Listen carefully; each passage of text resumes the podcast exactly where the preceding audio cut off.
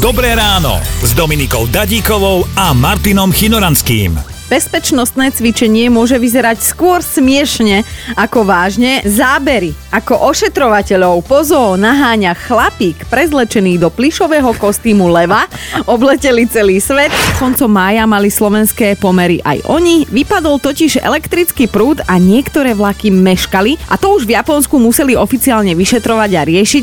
Nie ako tu, že zhorí polka vláku a všetci sa tvárime, že to stalo sa. Čím chceli byť v detstve vy a čo teda reálne teraz ste a čo sa stalo, že to takto dopadlo? No. Dedo bol hasič, otec bol hasič, jeho brat bol hasič.